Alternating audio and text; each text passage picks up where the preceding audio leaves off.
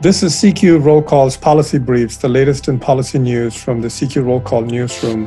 I'm Gopal Ratnam. I'm a tech reporter at uh, CQ Roll Call.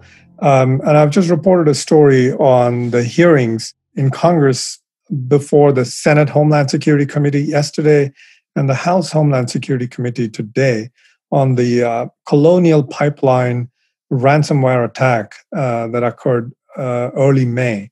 Uh, the CEO of uh, Colonial Pipeline, Joseph Blount, appeared before both committees, the one on the Senate committee yesterday and the House one today.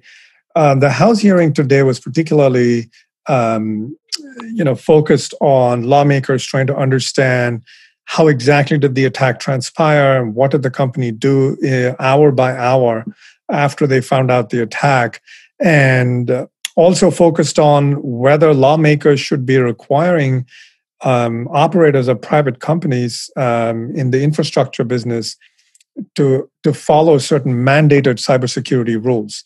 Uh, right now, there are no mandated rules that all companies in the infrastructure sector must uh, follow. It's just voluntary guidelines and suggestions by the Cybersecurity and Infrastructure Security Agency, which is part of the Department of Homeland Security.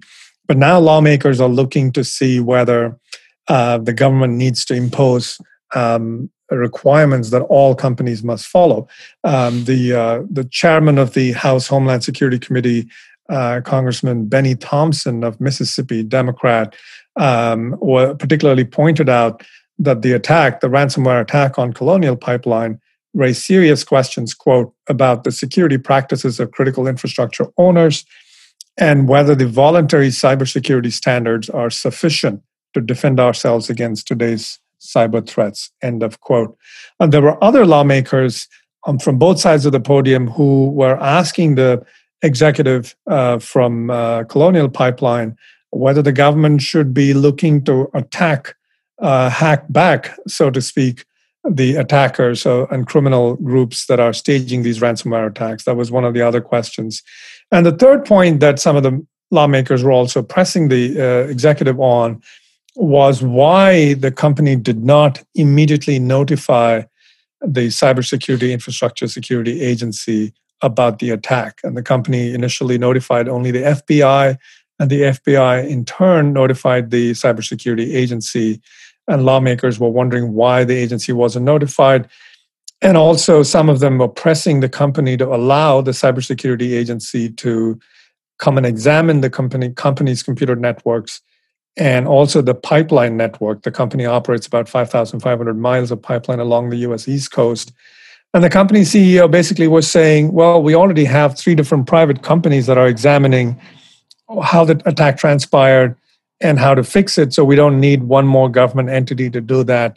And that, uh, that you know, that comment from the CEO led Congressman Jim Langevin, uh, the Democrat of Rhode Island, uh, who said that the company's refusal to allow the agency to provide direct assistance uh, was outrageous, quote unquote. So there's still a lot of work that the company is doing, uh, the private companies that are helping Colonial Pipeline are doing, and the government agencies involved in it are still engaging in trying to figure out how did this transpire and how they can stop similar attacks from unfolding in the future. And lastly, Congress is trying to figure out you know what they need to do in terms of laws and regulations um, to require companies that are, the vast infrastructure of the United States is all operated by private companies, and lawmakers are trying to figure out how best to make sure that all companies have standard cybersecurity practices.